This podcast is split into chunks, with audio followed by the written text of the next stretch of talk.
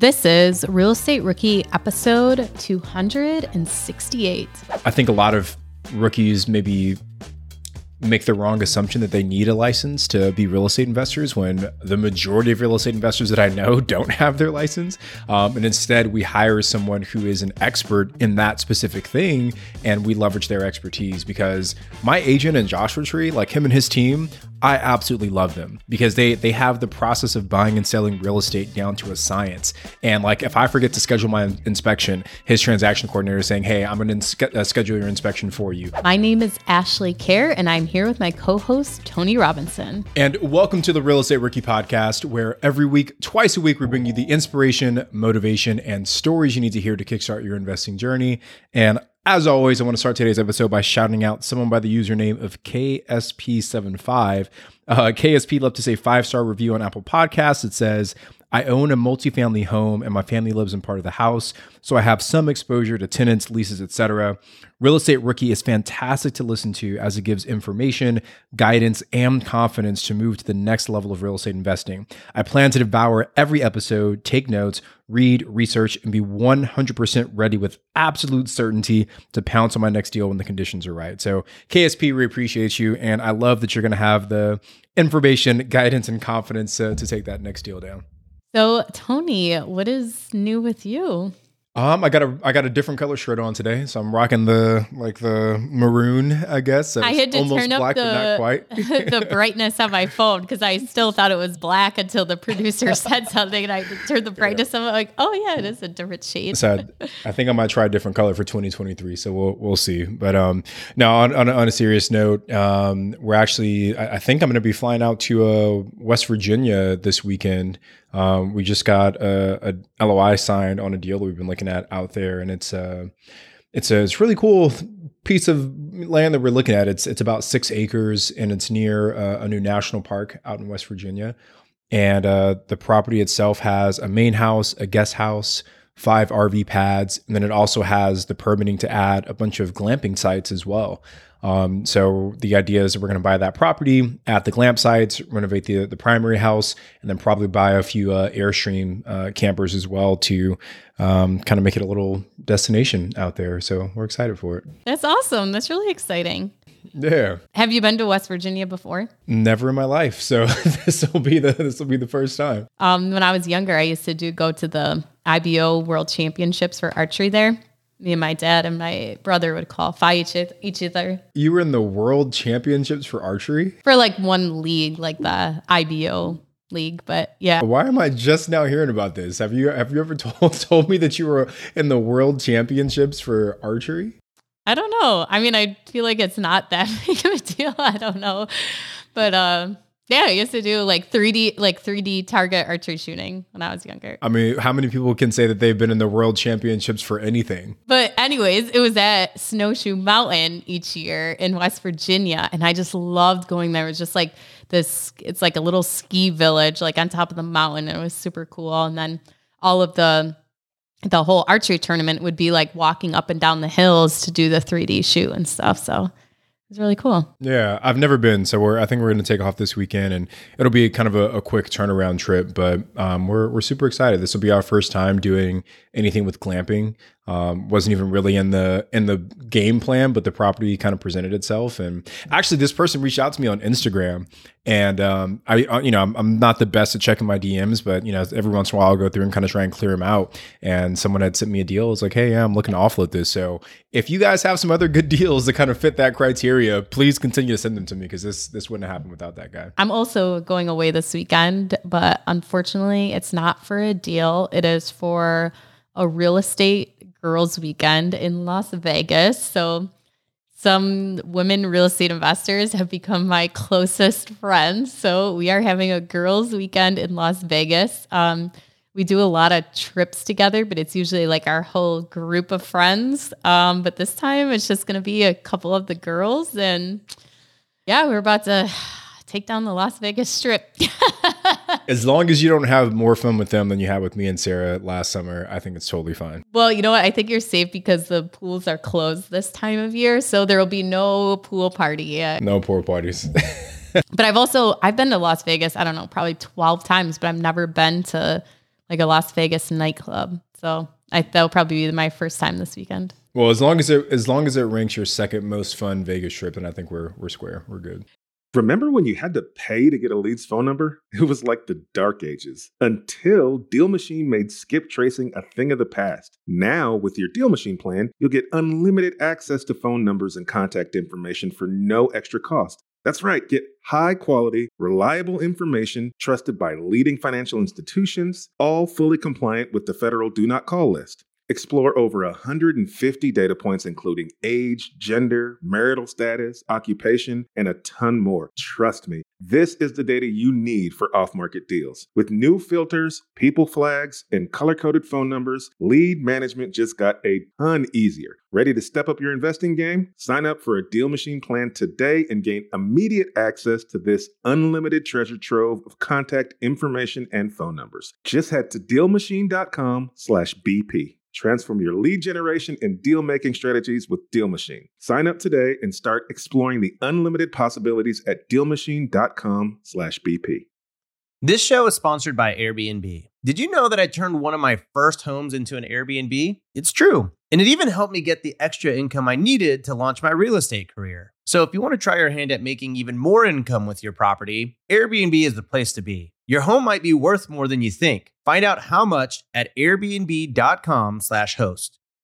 Remember when you had to pay to get a lead's phone number? It was like the dark ages until Deal Machine made skip tracing a thing of the past. Now, with your Deal Machine plan, you'll get unlimited access to phone numbers and contact information for no extra cost. That's right, get high quality, reliable information trusted by leading financial institutions, all fully compliant with the federal Do Not Call list. Explore over 150 data points, including age, gender, marital status, occupation, and a ton more. Trust me, this is the data you need for off market deals. With new filters, people flags, and color coded phone numbers, lead management just got a ton easier. Ready to step up your investing game? Sign up for a Deal Machine plan today and gain immediate access to this unlimited treasure trove of contact information and phone numbers. Just head to dealmachine.com/bp. Transform your lead generation and deal making strategies with Deal Machine. Sign up today and start exploring the unlimited possibilities at dealmachine.com/bp.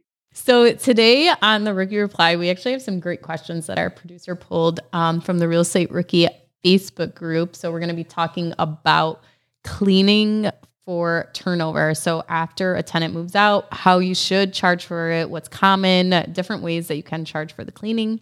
Um, also, a little bit of seller financing if the seller does offer that to you. How does that work? Along with getting bank financing in the same place. And then we talk about getting a survey done on a property. So, Tony and I have very different experiences with that. So, if you guys want to weigh in as to what is common in your area, we'd love for you guys to hop in um, to the YouTube comments and comment below as to whether you typically do or don't get a survey um, when purchasing a property and why. Okay, so today's first question comes from Jason Dorsey. When purchasing a property, what's the purpose of getting a survey? The realtor is asking if I'm going to get one. Okay, so a survey. A survey is of the of the land. So where the boundary lines are, you're going to find out where um, how large the parcel is. So how many acres and where those lines actually go. So what is your property that you're actually buying and what is the neighboring property? Uh, so tony is it common for people to get surveys done where you live to purchase the property at least not the properties that I'm buying. I don't think uh, a realtor or anyone or even my lenders have ever asked me to get a survey. Um, but also, the, our parcels are pretty small. I think the lot lines are pretty well defined typically. Um, so maybe that's why it's not as much of a concern for the markets that I'm in. Yeah, I don't think I've ever closed on a property without having a survey, which is interesting. Isn't that so crazy? Yeah. so what for here, it's very common to have the survey done, and usually, typically the seller pays to have the survey done where a surveyor comes out marks the property you know maybe stakes the corners of the lot for you and then draws out basically the survey map and they'll put you know usually where the house is located on the property the property lines where the a street is. Um, sometimes, though, a person maybe already had a survey done, maybe previously when they purchased the house, or like I bought a little A frame cabin last year and it, there was a old survey from like the 90s and i accepted that survey and just had the seller sign um, an affidavit of no change stating that they were saying that there was no changes to the parcel line. Um, usually it's only recommended that you go back and accept a survey that's maybe only a couple years old um, just to have that sense of security that there weren't any changes to the parcel and to your survey lines.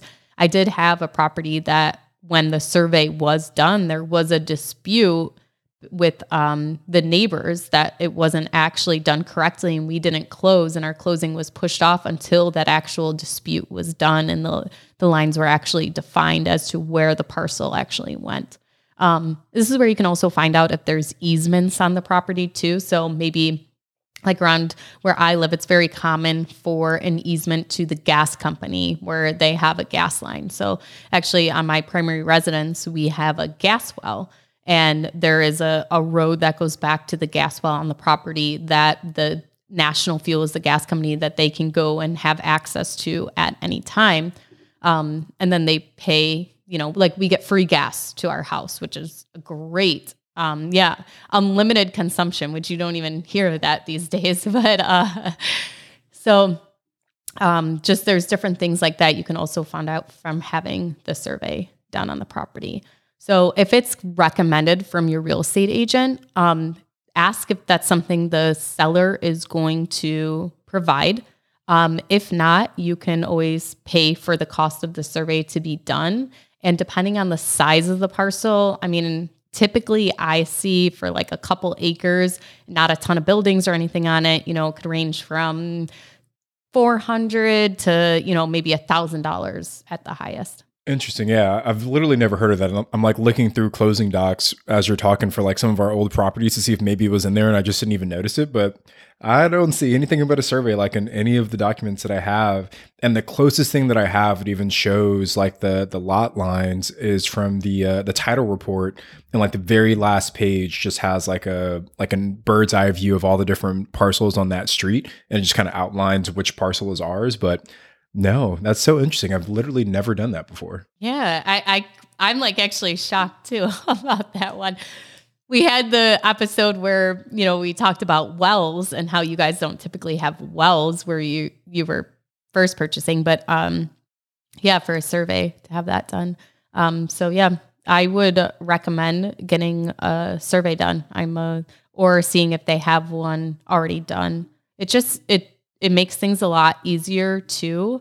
Um, when you're going, if you're getting bank financing, I've recently had banks ask for a copy of the survey too, which I I previously hadn't had that done, but I just did a commercial loan where they asked for a copy of the survey. Yeah, and now it makes me wonder if I'm if I'm maybe opening myself up to like issues down the road by not doing that survey um, when we are purchasing the property, especially if it's only a few hundred bucks. It's like just to make sure that there are no issues with the property lines, or what if like the neighbor's fence is like ten feet further than what it's supposed to be, and you can see some of that stuff. Like um, like my realtor, they use like Landglide, like the app or something. So like if we're at the property, they'll they're like, hey, here's where the line is and stuff like that. But um, it's probably something we should take a little bit more seriously. Now that I'm hearing about this. Yeah, we use Landglide too and onX Hunt. So we did a little experiment actually a couple weeks ago where this 30 acres I had bought, we walked the property line and there was um it was right after hunting season had ended and it was like amazing how close some of the tree stands were that were for the neighbors that were, you know, they were facing towards their property, but there were some instances where it's like, eh, that actually might be on our property, their uh, tree stand. And then, um, but the onX hunt we did notice was like in the Landglide was a little bit off from where the actual stakes were in the corners of the property too. It wasn't like super accurate. Spot on.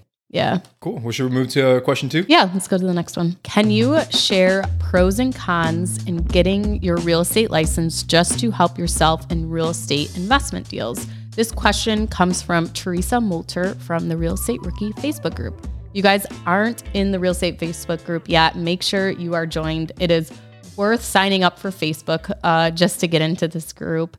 And you get to connect with a lot of like minded investors and also ask questions that we may play onto the show. So, Tony, neither one of you, neither one of us have our real estate license, but Sarah is getting her license, correct?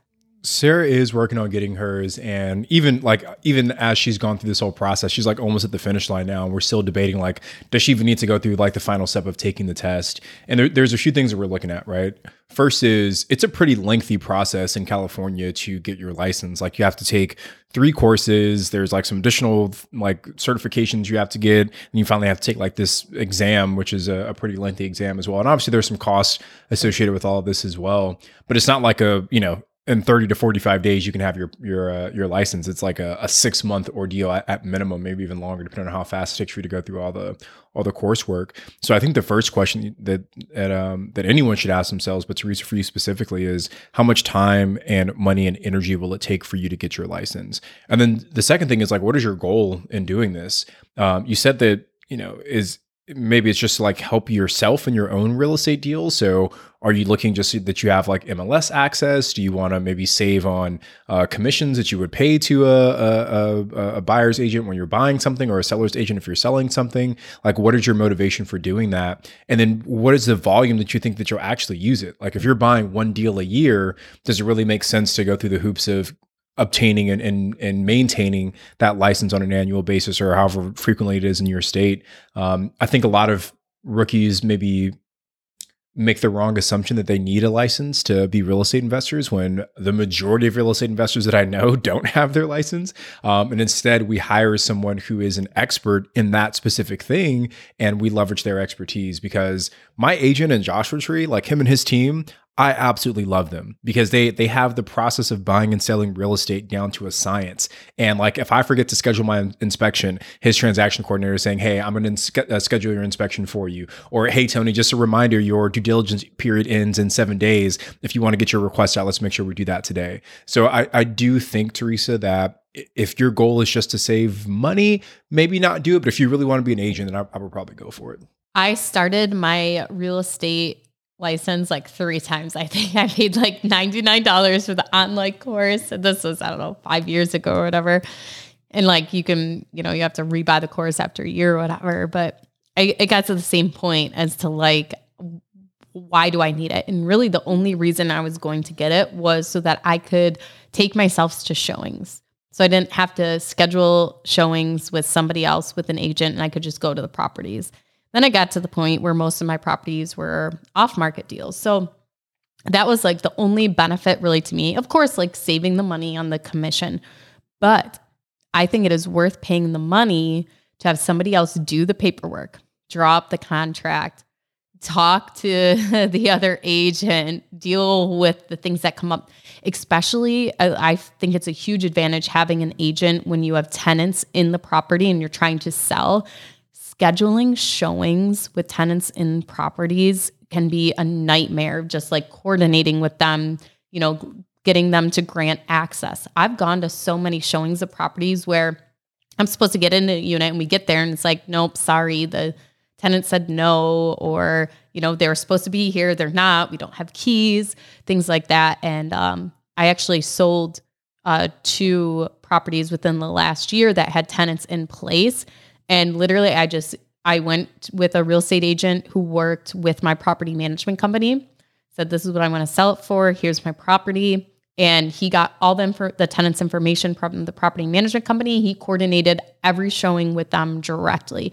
That right there was worth the commission in itself of having to do that. So, um, it I agree with Tony on this. If you want to actually run a business as a real estate agent and buy and sell houses for other people, then yes, it could be worth it. Because remember, there's those continuing education costs. Like to keep your license going, it's going to cost you money, it's going to cost you time to take those continuing education classes too. Yeah, I, I, totally agree, Asha. I think it comes down to the ultimate motivation. And like I said, just like you said, I, I would rather pay someone to handle all of the administrative work than me do that myself. Uh, but again, I get it. We're, we're kind of in different spaces in our real estate uh, journey, so maybe it makes more sense for us to do that. But I, my my personal thought, uh, Teresa, is that if you don't plan to make this like an actual income source for you, I might focus more of my time on building my real estate business first, um, and then looking at the the agency stuff or the agent work later.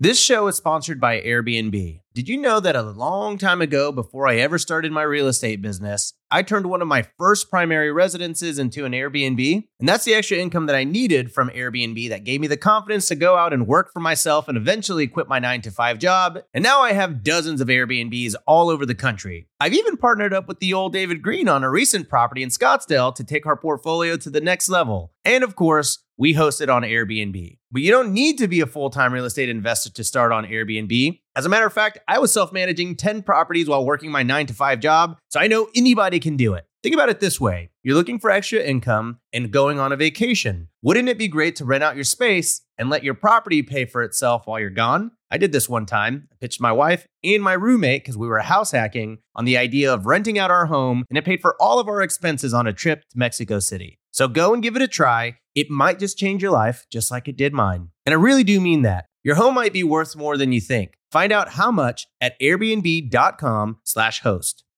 When Bigger Pockets started podcasting, no one thought we needed a store, but then books, so many books, best-selling books, rookie books, partnership books. We needed the best real estate bookstore ever, so we chose Shopify.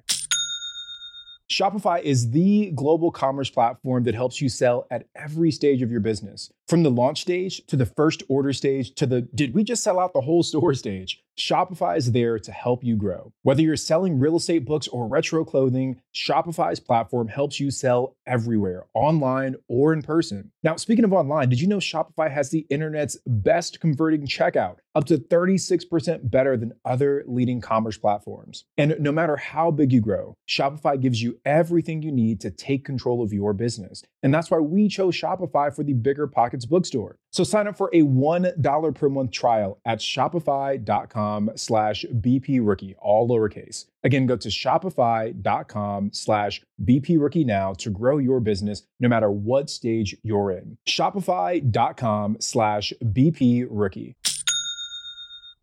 Whether you need to buy or sell, or you're just obsessed with looking at homes for sale, Redfin's got you covered. Redfin updates their listings every two minutes to help you see new homes first. And they give you personalized recommendations based on the homes you like, so you can find the home that's just right for you, whether that's a cabin, a craftsman, or a castle. With the top rated Redfin app, you can favorite homes, share listings with others, and schedule tours, even the same day, with a local Redfin agent who can help guide you through the whole home buying process. And if you're looking to sell, Redfin agents have the experience to help get you the best price possible for your home. That's because they sell twice as many homes as other agents. With a listing fee as low as 1%, Redfin's fees are half of what others often charge, which means you'll have more money to put towards what matters most to you, like your next home. In fact, last year, Redfin saved home sellers $127 million. No matter where you are in your real estate journey, Redfin can help. Download the Redfin app to get started today. Okay, on to our next question by Rick Watts. Has anyone ever purchased a home with occupants in it? Anything I need to consider in trying to get them out? They were there with the permission of the previous owner, but there's no lease agreement of any sort, and they don't seem willing to leave. I'll probably talk with an attorney regarding my legal obligations. I'll soul search a little for the ethical obligations as well. Just didn't know if anyone has experienced this before. Ash, can I can I start with a question to you first, right? So I I never buy properties with tenants. Even like our flips that we purchase, a lot of times they are long-term rentals beforehand, but it's always a uh, a requirement on my end as the buyer to make sure that the tenants have vacated. And there's actually a flip that we've had under contract for almost 2 months now because the seller was working to kind of get those tenants out. So my baseline is just like I'm not going to buy it if there's tenant in there because I don't want the headache of having to try and evict. So from you from from your perspective, if you have a property that you're looking at purchasing and you already know that the tenants don't want to leave, would you still move forward with buying that? Yeah, and I think something with this question um, that Rick maybe didn't know the do enough due diligence i think maybe as this property was under contract because i think there's some ways that he could have handled this before getting it under contract. And trust me there's so many things i wish i would have known on the first couple properties i did too. But um so i bought in quite a few properties that have tenants in place. But what I do is I do um, an estoppel agreement where I compare what the landlord is saying to what the tenant is saying. So the tenant or the landlord will either say, here's the terms of the lease, here's the lease agreement, or if it's like in Rick's situation, there's no lease agreement. It's will they just give me $400 cash per month and they're month to month and this is their name, this is their phone number, this is all I have. Then I'll contact the tenant with the owner's permission, of course, and you know, have them fill out an estoppel agreement, which basically gives me more information about them, but confirms what the landlord said that, you know, are they saying their rent is also $400 a month? Are they saying that they're actually in a five year lease agreement where the landlord's saying, no, you can get them out as soon as you close on the property? Um, so there are steps that you can take. You can also use this as a negotiation too. So I recently sold a property and the person purchasing it wanted the tenants um, removed from the property before buying. So what we did was we gave notice for them to vacate. They were month to month. We gave the proper notice. They said no, we're not leaving. So we started the eviction process. And we actually still closed on the property, but we held money back in escrow to pay for attorney fees if they had to continue with the eviction. So we set like a dollar amount. I think it was maybe like $1,200 or whatever to cover attorney costs if they had to continue with the eviction if the tenant didn't leave. And so when the tenant left on their own without having to proceed with the eviction, I was refunded that $1,200. And then if they would, would have had to go through with the full eviction, the buyer would have gotten to keep that $1,200 to help cover the cost. So there is some way that you can kind of address this issue before, you know, getting, you know, before closing on the property is stating in your contract that the property to be vacant. So in this exact situation here with Rick is you're going to have to start the eviction process to get these people out of the units. Things to be concerned about is that there is no lease agreement to the property and you want to be careful that you go to court and all of a sudden a lease agreement appears. So getting some kind of documentation maybe from the previous owner stating, you know, that they were living there at this X amount, they, you know, there was no lease agreement or they were month to month, something along those lines can definitely help your case. But as far as doing your soul searching for ethical obligations, you are well entitled to the right of that property and just do the legal process of going through with the eviction. And then, Tony, you may know more about this as far as squatter rights. I mean, are they even paying any rent here or are they just living in the property? Um, because that can be a whole nother issue in itself where you would have to, again, go through the, the eviction process. But, um, excuse me, in California, I believe there's very lenient squatter rights. Is that correct? You know, I don't own any long term rentals in, in California, I never have. And but I, I do know that and don't quote me on this because I could be a little off, but I'm pretty sure that even if someone just finds an open house and they stay there long enough with no permission from anyone, they can technically have rights as a, a tenant. So it, it, definitely is going to vary state from state, Rick. So um, chat with an attorney in, in, in your in your state to get that that right information. But my preference has always been I just don't buy properties that have tenants in there if I don't plan to keep those tenants. Yeah, and um, I did a house flip with James Dainard in Seattle, Washington, and there's pretty favorable squatter rights there too. So I always joked with him, well, if this deal goes south, I'm just going to move into the property and I can at least live there for probably a year or two for free to get my return back. Before you get evicted. okay, so let's go on to our next question. This question is from Rob Young and also comes from the Real Estate Rookie Facebook group.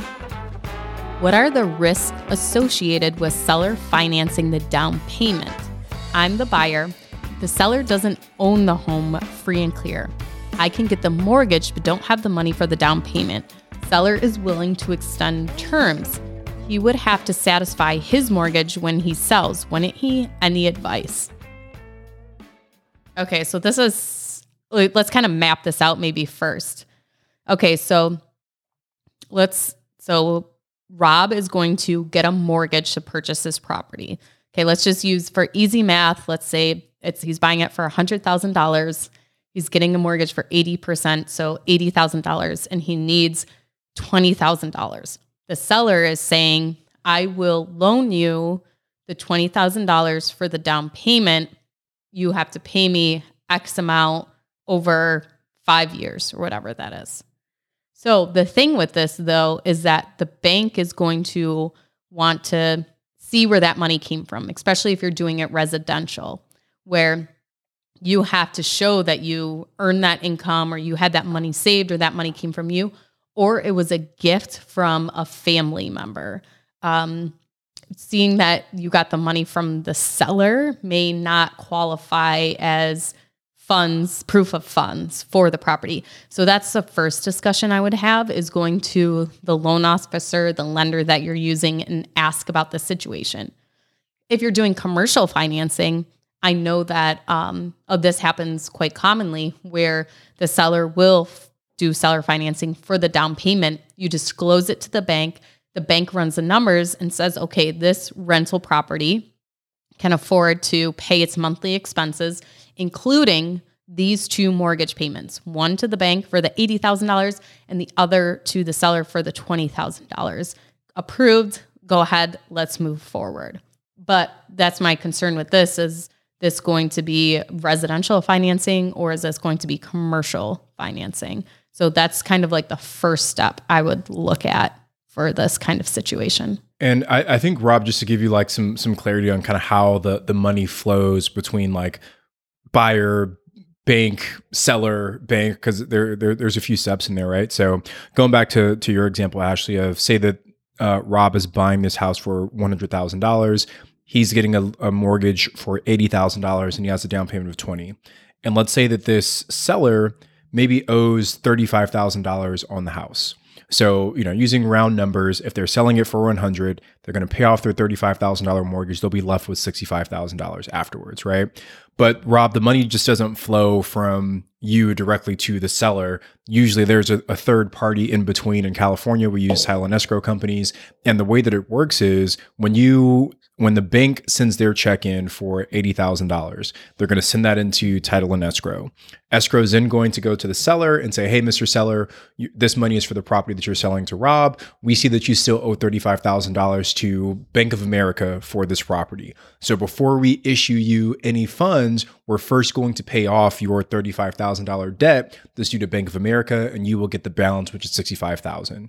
So, Rob, you don't necessarily have to worry about um, the seller paying off that initial mortgage because as long as you go through title and escrow they're going to make sure that any debt or any any kind of liens anything against that property are paid off before that money actually goes to the seller. Yeah so that's a great point as you want to make sure that the money you're paying so that $80,000 in our example would cover what is owed on the mortgage or that the seller does have the money but like Tony said, that's something that title will make sure happens um, at closing, and you're not all of a sudden going to own this property, but there be another lien still left on the property from the the previous owner. Ash, based on what you said, I, I do agree. I think it is common that uh, you'll see sometimes where the seller will carry back some portion of the down payment. Um, and honestly, I, I, think there are some smaller banks, right? If, if Rob is working with maybe like a local credit union or something that might be comfortable with the seller having a second lien against the property as well. Rob, that's typically where banks kind of feel weird, where they don't want anyone in second lien position. They want you to have some kind of skin in the game and not another lender. Um, but if you're working with maybe a smaller credit union or local bank, maybe they are comfortable giving you 80K for the first and then having the seller give you 20K for the second. So I think it depends on what bank you're working with. Especially if you're buying the property below market value. Like if you can show the bank comps and say, look, I'm buying this house for 100,000, but every like any other house that's like this around me is selling for at least 150,000 like I'm already buying it $50,000 below market or whatever that is that definitely would help your case too. Okay, so our next question here is from Eric Dono. Cleaning and move-in fees. How do you work with fees? For my long-term rentals, I have been charging a move-in fee to cover a professional cleaning prior to move-in. My thinking was it's better to do this than to take out the cleaning fee from their deposit on move in. How do you deal with cleaning? Do you just eat the cost, take it out of the deposit upon move in, don't clean at all? Okay, so this is more of a, a long term question. Um, but Tony, maybe after we kind of go through the long term rental situation, you can even cover it um, on the short term rental side too. So for a long term rental, you can charge a move in cleaning fee. I don't typically see this often, really. I honestly don't know if I've ever seen anyone do this. I mean, you can charge the fee um, unless your state, you know, doesn't allow you to do that. What I do is um, I do a, a cleaning checklist. So when somebody moves into the, the apartment, they walk through with me and we do almost like an inspection of the property where they can say, like, you know what? There's this like dent in the trim here. I don't want to be charged for that. There is a stain in this corner of the carpet or whatever these things are. They can go through and mark or they're going to go through and just say, yep, everything is in great condition, great condition, great condition. Maybe there's a little wear and tear on one of the cabinets. They can mark that down, document everything with photos. You, as a landlord, sign or the property manager. And then the tenant also signs dated. This is the date they received their keys. They're going into the unit. Okay. Everything's fine and good. Then, when it is time to move out, they are given a a cleaning checklist. So I actually provide this up front when they do move in. So, hey, just you know, when you move out, this is everything that needs to be cleaned. And I actually got this list from my sister when she graduated college. She had to move away for a teaching job for a couple of years in the apartment that she was in. Um, I went to move her out when she was done, and they gave her this cleaning checklist. And it itemized everything as to like if this wasn't done, what you would be charged. So if you didn't clean out the fridge, that was ten dollars or whatever it was. I mean, this was actually a pretty like nitpicky list and like where it's like wiping down the blinds, everything like that. And I remember my sister just freaking out that it wasn't going to be clean enough. I mean, she literally did not even touch this place the whole year she lived in it or whatever it was. Like it was spotless. And I remember the the manager coming to do her move out inspection and he just like glanced around. He's like, okay, it looks great. She's like, that's it. And he's like, yeah, yeah, you took really good care of this place. Thank you. And she had, you know, like two days before spent just like cleaning every little speck of corner, even though there wasn't even any dirt or dust in it. But so implementing some kind of checklist where your tenants know ahead of time this is the expectation for when you move out. So there's no surprise and they've already signed that inspection sheet saying you both agree that it's in good condition. There was nothing wrong with the unit when they moved in. So when and then I always refresh, give them that, you know, when they give their notice they're moving out, give them that inspection sheet. So that's where you can do like, you know, write down like this is the cost per an item. Like if the carpets need to be cleaned because there's stains, you know, like they need to be professionally cleaned or something like that, that is a hundred dollar charge, whatever it is. Or you can do a flat rate cleaning fee. Like if you don't clean the unit, have this checklist of things cleaned, we're going to charge you $250 because that's what it costs us to have somebody come in and do that. Um, and then when the tenants move out, they have their belongings. You come in and you do the walkthrough with the tenant, stating, okay, you know, this wasn't cleaned here, this wasn't there. Um, in New York State in June of 2019, they actually changed the law where you actually have to offer the tenant to do the move out inspection prior to them actually moving out. So when they give notice, I think it, I think it's 2 weeks before their actual move out date, you have to offer them the chance to have an inspection there. It's kind of like a pre-inspection so that they have the opportunity to correct anything. So say there's, you know, uh, a hole in the wall or something. This gives them the opportunity to patch and paint it, which if you guys follow me on Instagram, you can see that's not always the best thing is to have your tenants do repairs uh, on their own. But um, so those are that's the way that I've done it, and I typically see it is that there's no fee charged, and that can be taken out of their security deposit until after they have moved out. Yeah, that is a, a great breakdown, Ashley. And and the the the most experience I had with that was that property management company that I worked at after college, and their process was almost exactly what you just said, where um, like a, you know some period of time before the guests actually or the guests before the tenant was actually supposed to move out um, they would do an initial walkthrough. And then the day that the tenant was returning the keys they would do the final walkthrough to make sure that everything was corrected. And whatever wasn't corrected they were billed obviously taken out of their security deposit. If went over then they would be issued a like a an invoice but they were billed for every item that was still outstanding. Um, so that was kind of their process. But yeah i don't think i've ever met anyone that charges their tenants a move-in like a cleaning fee when they move into the property. Um, but I guess Eric, if it's working for you and, and, people are still still looking to stay at your place, and maybe it works. But um, like Ash said, there are a lot of a lot of other options there. Okay, so that is it for today's rookie reply. I hope you guys took away a ton of value from this.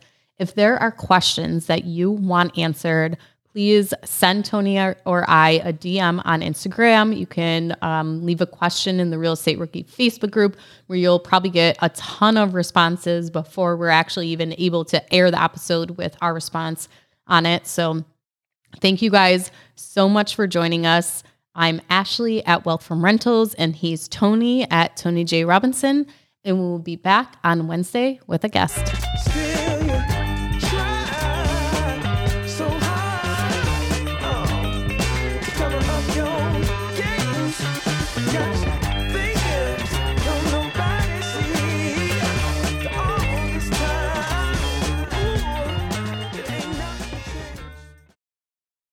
The market is changing and finding your way can be tricky. Rates shift, headlines whirl, but your goal hasn't changed. You want financial freedom. And the best investors know it's not about timing the market, it's about time in the market. If you're ready to get into the real estate investing game or take your game to the next level, finding an investor friendly agent is your next step. With BiggerPockets Agent Finder, you can find the right agent in minutes. Just head to biggerpockets.com slash deals Enter a few details about what and where you want to buy, and boom, instantly match with an investor friendly agent who fits the bill. These local market experts can help you navigate the neighborhoods, analyze the numbers, and take action with confidence once and for all. There's free resources only available at biggerpockets.com slash deals. Get an agent, get the deal, and get closer to financial freedom at biggerpockets.com slash deals. That's biggerpockets.com slash deals to find your investor friendly agent today.